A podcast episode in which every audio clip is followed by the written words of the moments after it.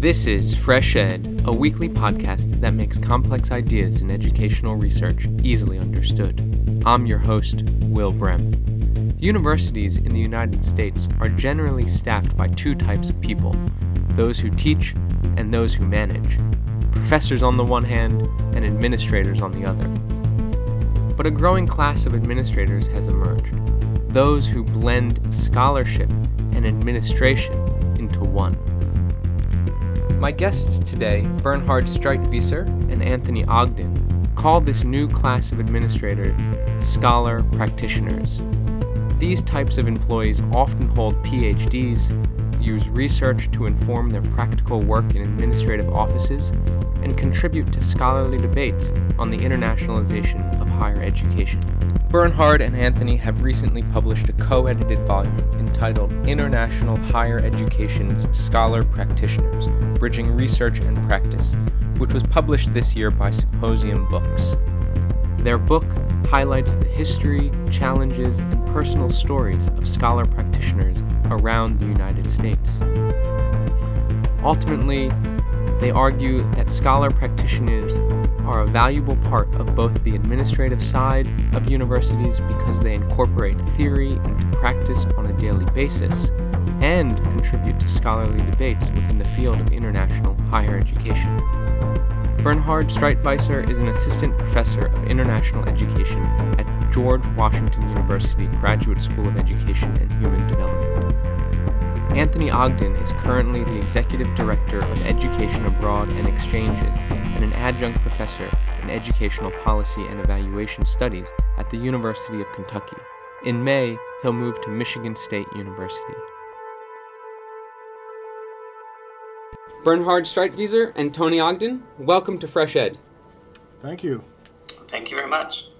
You both have um, co edited a new volume on international higher education scholar practitioners.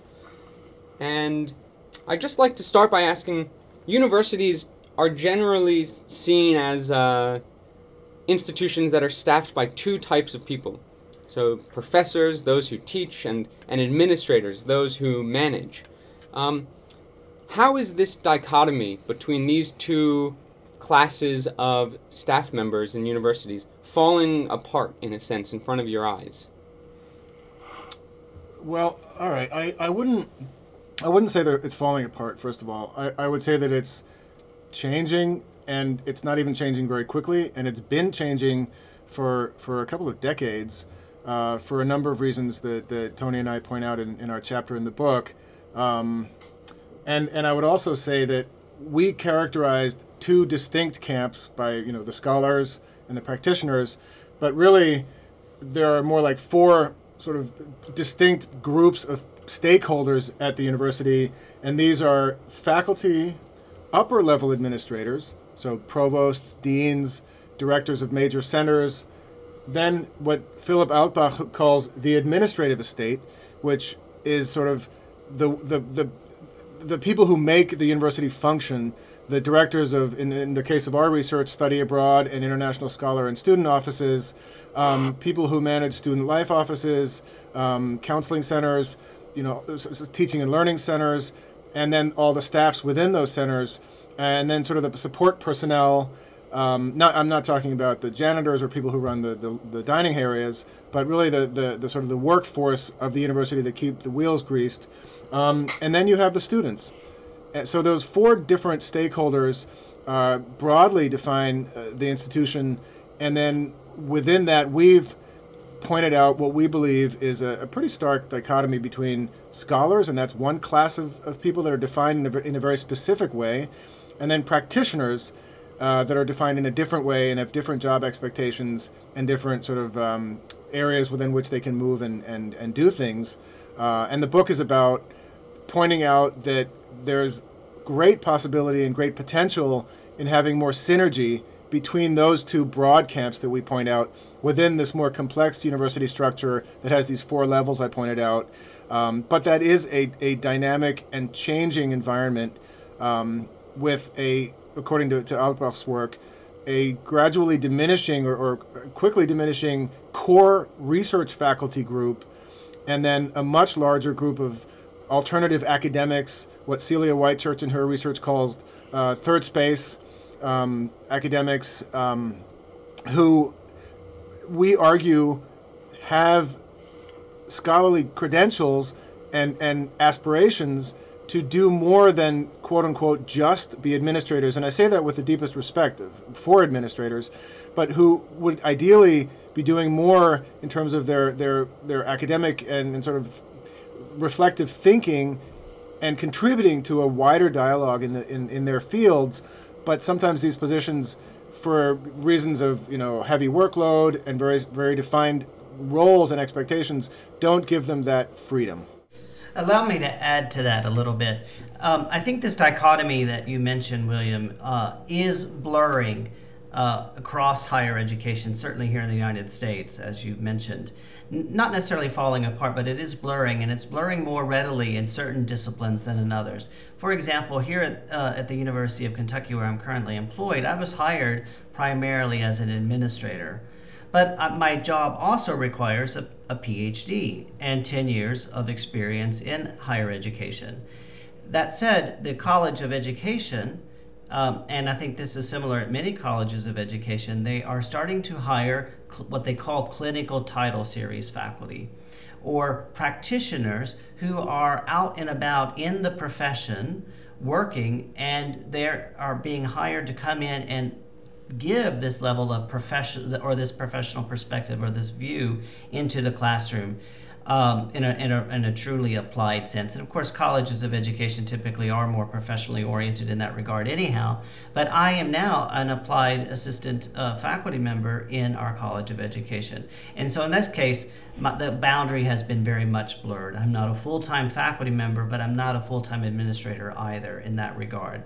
And I think it's from that premise, and as, as uh, Bernhard was saying, that the, the, the, impetus for this book got started because we are looking primarily not at any one discipline necessarily, but this emerging field uh, and this developing profession of international higher education. And, and it seems as if there are, in a sense, the, the bulk of people who work at universities in the U.S. context, at least, um, could be considered these hybrid admin scholarly fields um, or the, or they combine or they they form the hybrid. So and it's what you call the scholar practitioner. So how would you define that term um, in your work? Let me just add before we, we give the definition that we've developed. Um, there have been recent articles um, in the, the sort of pre- the uh, journals in our field, um, the, the, trade papers, the Chronicle of Higher Education and Inside Higher Ed, where people are really expressing a, a good deal of frustration uh, in their um, alternative academic positions and really asking, can't this situation change in a way that would make our working life a more satisfactory one? Um, there's an article by a woman, last name of June, uh, in the Chronicle of Higher Ed 2012, Adjuncts Build Strength in Numbers, the new majority generate a shift in academic culture, um, which is putting a, a, a more, more, recent perspective on the figures that Phil Altbach mentions in his chapter. There's also a very good um, sort of editorial by a, a, guy with the last name of Bousquet. A PhD should, should result in a tenure track job, not an alt ac one. And that's again expressing this frustration. And then there's um, Bickford and Whisnant, uh, a move to bring staff scholars out of the shadows, also in the Chronicle of Higher Ed. Um, all these people are expressing, you know, th- their their interest and their desire to move out of this defined uh, practitioner space and at least get more um, access to doing scholarly work because they can't necessarily find a full-fledged you know faculty position, but they have those those credentials and, and that that way of thinking about their work that I think is valuable. Um, in terms of a definition, uh, Tony and I came up with one that we uh, use in the book, but it's really driven by um, the research that was done by um, Donald Schoen, Ernest Boyer, and Charles McClintock, and then our own thinking on this position of scholar practitioners. And really, it's this idea that practice, if it's reflective, and scholarship, if it's applicable, can and must become conjoined activities rather than remaining separate domains. And um, we have a graphic in the book that shows sort of a circular movement um, where international education is at the top and international education profession is at the bottom of the circle. So think about the scholarly sort of part is at 12 on a dial, and the professional part is at 6 o'clock on the dial, and then going around the circle. Um, the, the scholars encourage international education research and scholarship, where they perform research and scholarship. Um, however, we need international education research to be utilized and applied. So we encourage practitioners to utilize research and scholarship to inform practice. And as we do so, we need to determine the focus and direction of needed research. And so we must, back to the top of the circle, encourage international education research and scholarship and this continuous um, synergy between sort of the scholarly lens and the practitioner lens, informing one another in, in what we believe are really productive ways. So the definition we have, uh, and this is you know this is the first time I believe a, a, definition exists in the field of international higher education. We, we were not able to find one before, and there are other definitions from human resource research, from uh, legal research, from uh, nurse practitioner research out there that has different definitions, some of which we find very compelling and close to ours. But the one that we came up with, it goes as follows. The scholar practitioners of international higher education are collaborative educators who engage in the research process and use and disseminate their knowledge and information in the form of concepts, procedures, processes, and skills for the benefit of those who are engaged in international education. While they do not necessarily need to maintain an active research agenda, it's important that they understand, utilize, and facilitate research directions.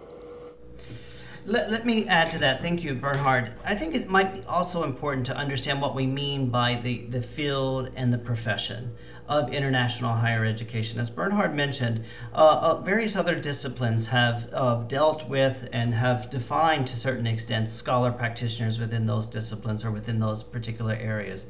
International higher education um, is a growing and it's increasingly complex uh, profession and that, that has been centrally focused on uh, global student mobility for higher education, international partnerships and linkages, and so on. This is sort of the profession of international higher education, and it's the profession that I've committed my career to now for nearly 25 years to, to develop as a, a potentially moving toward becoming a recognized profession grown up around that has been this field of international education where scholars have come in and said what are we how are we internationalizing our campuses our in our curriculum? How are what are our students learning when they come to uh, study here or go abroad to study and so forth? What are those learning outcomes? What are the institutional outcomes? There's much scholarship and research uh, inc- increasingly focusing in what I'd like to describe as a field of international education. But going back to that term that you use so clearly, uh, Will, this dichotomy. So, if it's true that we have a growing field of international education research and we have a growing profession of international education, how do these two inform and support each other? and that's that circular diagram that Bernhard mentioned. So if we if, if the goal of a scholar is to, to focus on research and and sharing knowledge, then that knowledge needs to be uh, applied and be applicable to the profession so that we can grow our what we do for our students in our institutions and, and to further enhance that, that, that profession or, uh, or that uh, process that we're engaged in.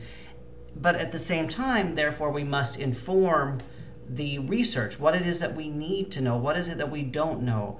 Because currently, and I think all too um, pervasively we rely on anecdote. Uh, many professionals say, This is what I think is happening. For let me a simple example. You'll hear many who look at international education and say, you know, when American students study abroad, they really should be living with homestays because that's the best way for students to learn language and learn about the local culture, to live with homestay families. But the truth is, the research is not very conclusive to that it doesn't show that in fact that by living with a homestay family in another country that they do actually show uh, language proficiency growth or intercultural competency development and so forth. So what we need to do is to understand to break down our own anecdote or our assumption by understanding what the research tells us but also to contribute to uh, our questions and our guidance if you will to that uh, to the focus of the research. And this is why scholars and practitioners have to work together. But then, and most importantly, has has grown this cadre of these folks that we call scholar practitioners. Out of necessity, out of determination, I'm not sure, but that is the focus of this book, and and I'm quite excited to talk about it. Right. So there are these there are faculty members who have to produce research and you then need to have practice that is informed by that research.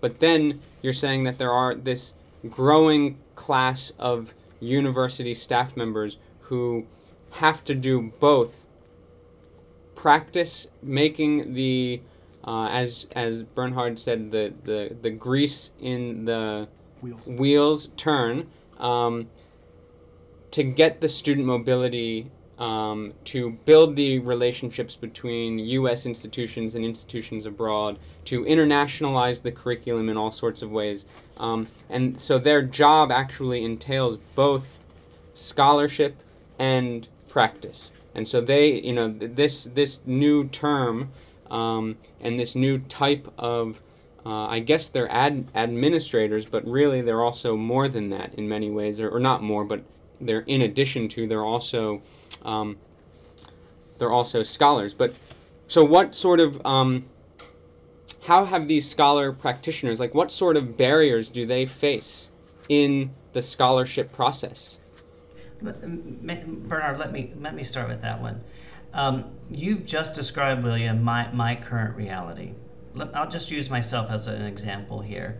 My job, as I mentioned earlier, requires academic credentials, I'm required to publish and I'm required to present na- nationally and internationally and so on. I'm required every day to work with and for and closely uh, with faculty members and deans across our institution and at other institutions.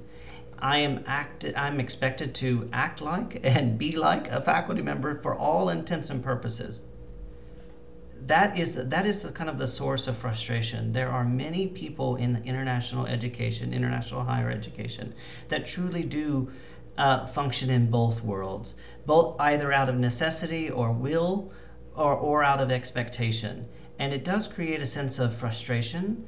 Um, and we can talk about how these people come to this point if you'd like, but I do think that it is a it is a growing group of people. There are a number of uh, positions now across the United States, in particular, like mine, that are requiring PhDs and uh, an academic record of scholarship, um, but are not given tenure track positions, are not uh, considered for a faculty as a faculty member necessarily when certain senior level positions come open.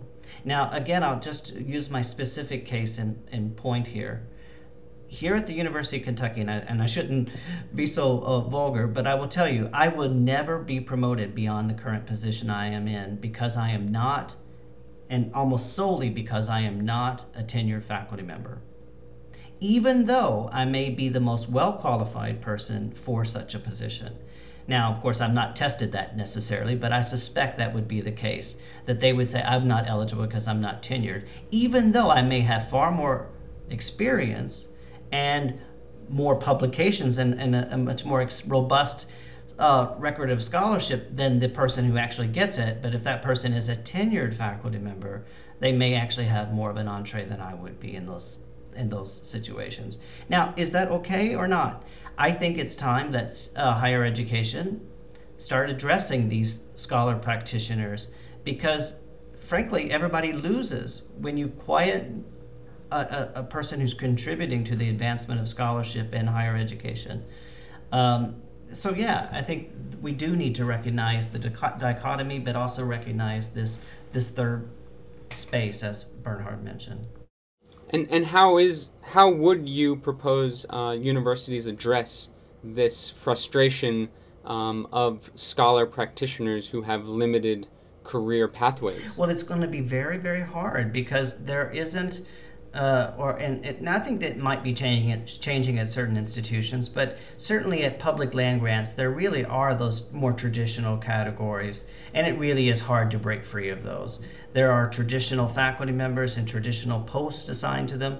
and it's just, it really is just going to be hard to break that down. But as we see, uh, promotion and tenure process is changing across the universities, and I think so too will be uh, the players that are uh, being hired into higher education. I'd like to think that higher education broadly is changing uh, in many other areas in, in, in ways as well. I think this is just a matter of time and, and perseverance. Do you think the, the or the rise of the scholar practitioner, um, what does it say about the, the contemporary state of American higher education? Um, that, well, that the university has become a larger space than just you know faculty teaching students.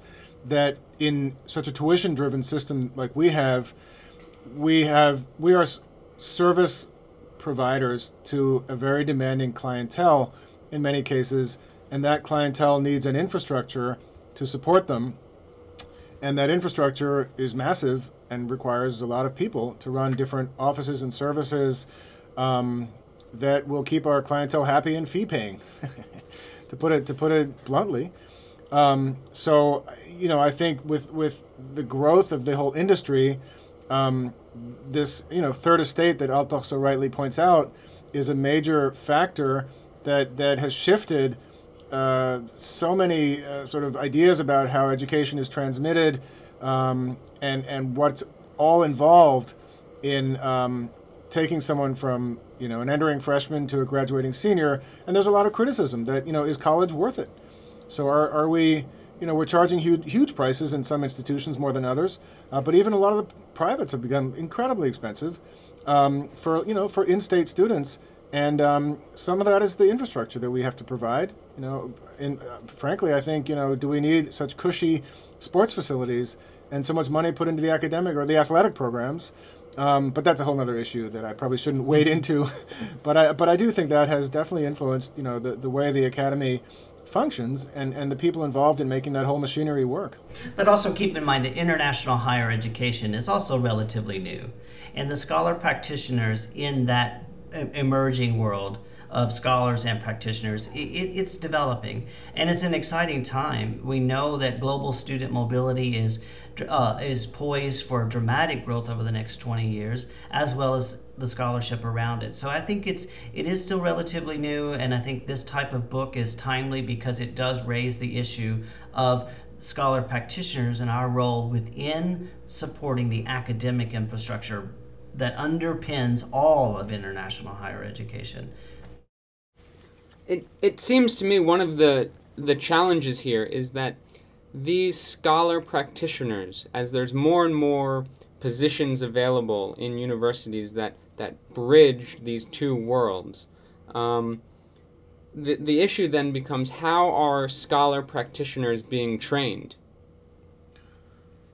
Well, uh, in in John Hudzik's chapter, he outlines um, uh, an agenda moving forward that will change the dynamic and really help um, the scholar practitioners to get more of a voice within their institutions. So the action agenda, and I'd like to talk about it briefly here, that he outlines makes some really important points for moving forward, and one of them is develop master's and PhD programs um, in which core research knowledge and skills are built in. So students, you know, might be coming into a very applied program where they think they're going to be prepared to emerge as, you know, a study abroad advisor or a manager of an office, which they will, but they also need to come out with some really core research skills and an appreciation and sort of a, a, desire to know the research and not to be afraid of it or to shy away from statistics or um, you know economic facts and figures and charts and tables, but really how to use those materials to do their work better. Um, so that's one of his points. Another one is to engage the professional associations. These are the, the NAFSA, the Association of International Educational Administrators that Tony mentioned, um, European Association of International Educators, um, others, uh, the Forum on Education Abroad. So engage those associations in professional development of scholarship skills through workshops and fellowships that define key research agendas and topics. Uh, that's something that would, would help build this group of hybrid scholar practitioners with the skills that they'll need. And by the way, when they get these skills, in the eyes of faculty, they also take on a new persona. Faculty look at faculty want to speak to people who speak their own language. And I think one of the criticisms faculty have of study abroad offices is, oh, they're just, you know, glorified travel agents, which is a terrible way to, to say it. And I, I think they would never admit to that.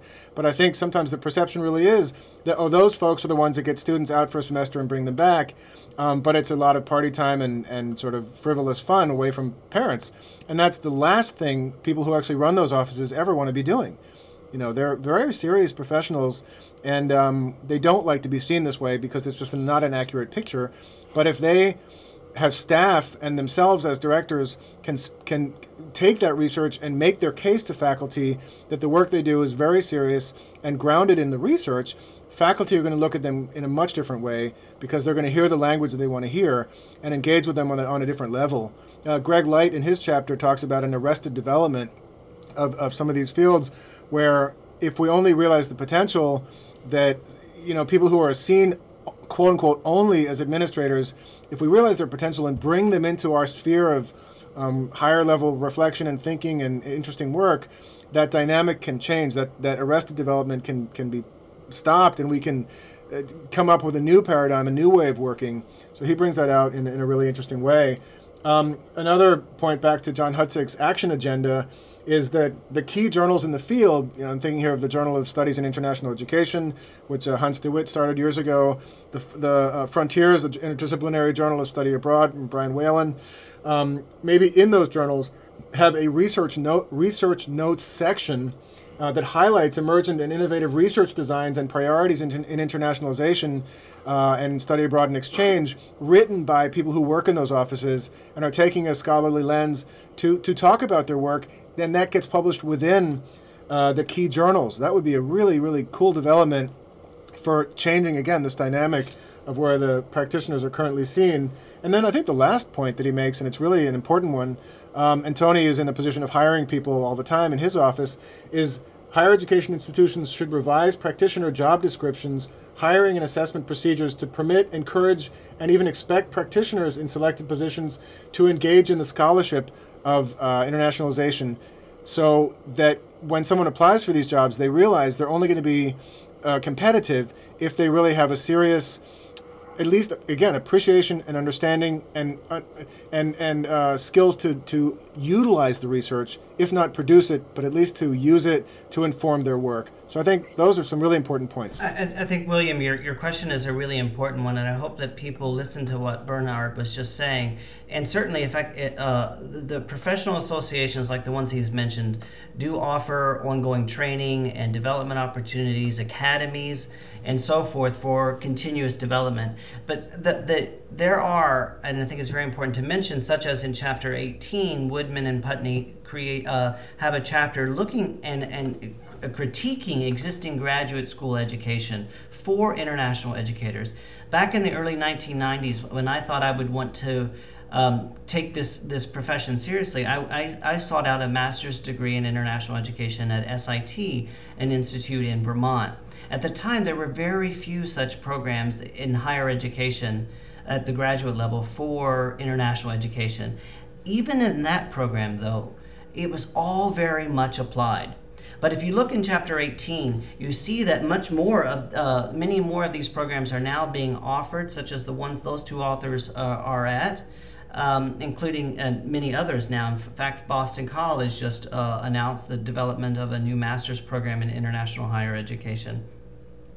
And those programs are underscoring the uh, that international education is not just about understanding visas or understanding health, safety, and security or risk management or program development, but instead they're looking, uh, they're positioning these programs in such a way that they require their students to understand and assess the existing literature that provides a foundation for those types of administrative tasks. And I think that's very, very important. In January, I was I had the good fortune to be invited to the Middlebury Institute of International Studies in California, the program that Dr. Putney in Chapter 18, she directs that program.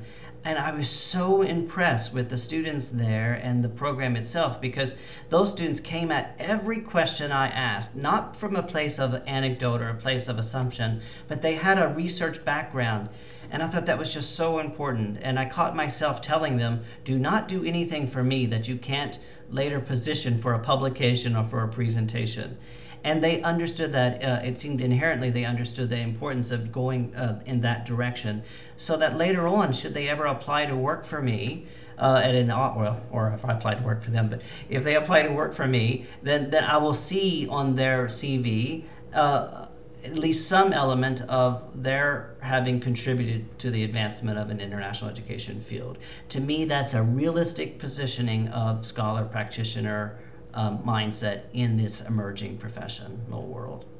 You know, let me let me just pick up on that, Tony, uh, to again hawk some of the chapters in our book uh, that talk about making space for people in highly administrative offices to also get a chance to write up some of their thinking or, or be compelled to write something and contribute it to some of the fora that are out there. David Austell does this nicely.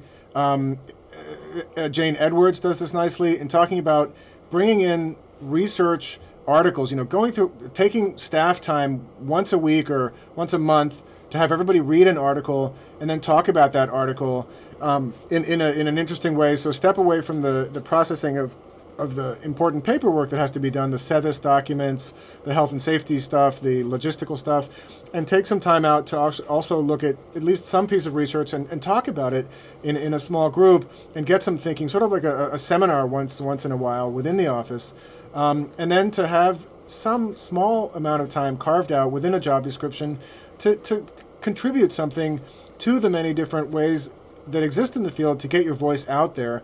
Um, uh, chapter, uh, the, the chapter by John Hale, for example, talks about you know the, the who's who of scholar practitioners in the field, and he talks about digital voices. That's one of the sections, and um, you know there are so many ways that people can get their thinking out through blogs, through um, uh, the kind of discussion we're having today with Fresh Ed. Um, there's there are things that NAFSA has with the research connections, which Tamara Breslauer runs, and she's got a chapter in the book. Um, there's the um, Forum magazine by the European Association of International Educators. Uh, CAPA has an educational uh, occasional e-publication series. David Comp, also in this book, who wrote a very important chapter on the history of scholar practitioners going back, you know, to the interwar years and all the way to the present. A fascinating chapter. Um, he's got a blog. Uh, Rahul Choudaha has a blog, Doctor Education. Um, Stuart Hughes has a blog from the Australian Council of International Educational Research. Um, you know, there are all these ways that people can contribute that don't necessarily have to be, you know, top peer-reviewed, highest impact journals, but can still get their voice out there. Mandy Reinig in our chapter has been terrific about, you know, doing a small interview, but then it's online and everybody can watch that. I use that material in my class. Um, you know, this possibly could be useful to students eventually as well, and I know some of your other podcasts will have been very useful for faculty in their courses. So there are um, many reasons to encourage people working in, in administrative offices who might be in these alternative academic positions, possibly not that happy to be in those, where they can still make major contributions to shaping the dialogue and really moving the, the field forward in, in, in, in ways that we frankly badly need and that we really welcome.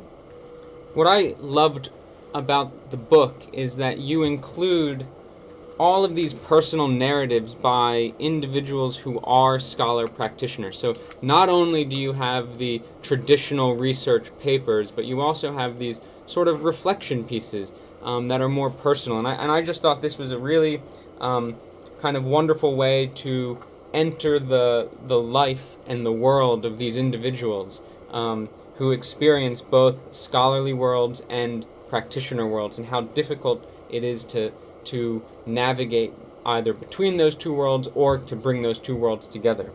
Um, most of the authors, though, come from the U.S. and it is a U.S. centric book, and that's that's absolutely fine. But I just am curious: Do you know if this phenomenon exists in other countries? Uh, this is a really timely question and one that was just came up recently at the AIEA meeting in Montreal. That's the Association of International education administrators. And in that meeting, there were several people from other countries, in, uh, most mostly Australia, but various other countries as well.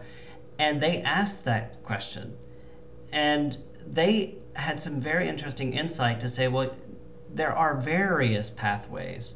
In the section in this book, um, in fact, I think we kind of stumbled upon it, but we ask each person to, to develop a sort of uh, a bio, and that became into what we called a a pathway. What was their pathway for becoming an international educator, or their pathway to becoming a scholar practitioner?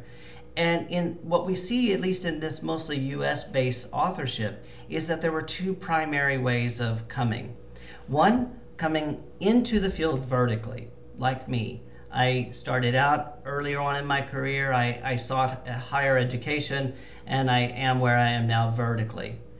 Others came into this profession horizontally, such as from the faculty, or they came over from in, in a tenured position, oftentimes at a higher level than those that came in vertically, hence that glass ceiling we mentioned earlier. So you have these vertical people and these horizontal people, and to me, that has been primarily the U.S. or the two primary U.S. pathways. But back to these Australians and others that were at that meeting, they said, well, hang on, but there are these other pathways into this profession. And one person, uh, an Australian, mentioned, he said, We talk about in the United States about the comprehensive internationalization of U.S. higher education. In Australia, we are already beyond that. We're not even using those terms as much anymore because we are already um, beyond this area of, or this movement to internationalize. Now we're at a different place. And if that is true, then certainly the future pathways are going to be very different than the current models that we have in the United States.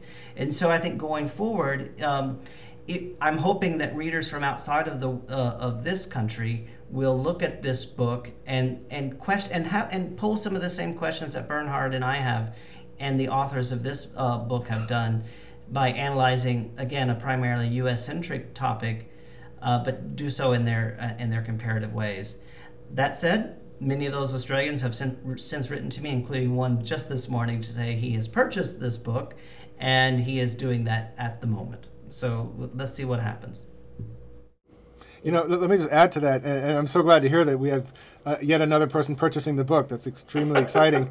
Uh, that's very exciting. Um, you know, I, I, was at a panel this morning, uh, uh, the panel on this book, and uh, Rosalind Raby was was one of the people on the panel. Of course, she's a contributor to this book, um, and she was saying this is this has been the most exciting project she has been involved with for many years.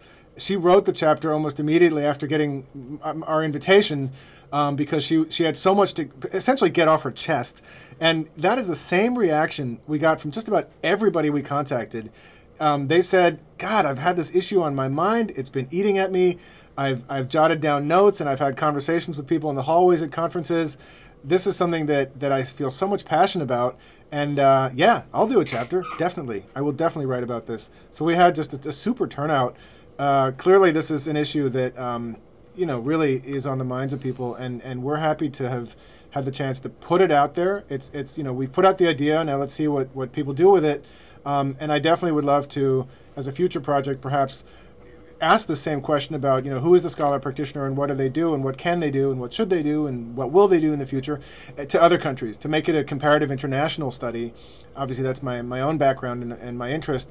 And i do think that you know a shortcoming could be that look it's based on the us only it's us centric but i don't see that as a shortcoming. I see that as the first step toward more research in this area well bernhard and tony thank you very much for joining fresh ed Thank you. Thank you very much, William. It's been a pleasure. Bernhard Streitwieser is an assistant professor of international education at the George Washington University Graduate School of Education and Human Development. Anthony Ogden is currently the executive director of Education Abroad and Exchanges and an adjunct professor in educational policy and evaluation studies at the University of Kentucky. Next week, Fresh Ed begins a three week series focusing on the inaugural Globalization in Education SIG Book Award. Rolf Straubhaar, the organizer of the Book Award, will conduct these interviews. The first show will feature Irving Epstein, who received an honorable mention for his book, The Whole World is Texting Youth Protest in the Information Age. Fresh Ed is brought to you by the Globalization and Education Special Interest Group of the Comparative and International Education Society. You can subscribe to Fresh Ed on iTunes and follow the show on Twitter using the handle at Fresh Ed Podcast. The opinions expressed on Fresh Ed are solely those of the host or the guest interviewed, not CIES or the Globalization and Education SIG, which take no institutional positions.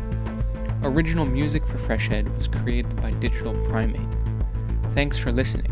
I'm Will Brehm, and I'll see you on April 25th.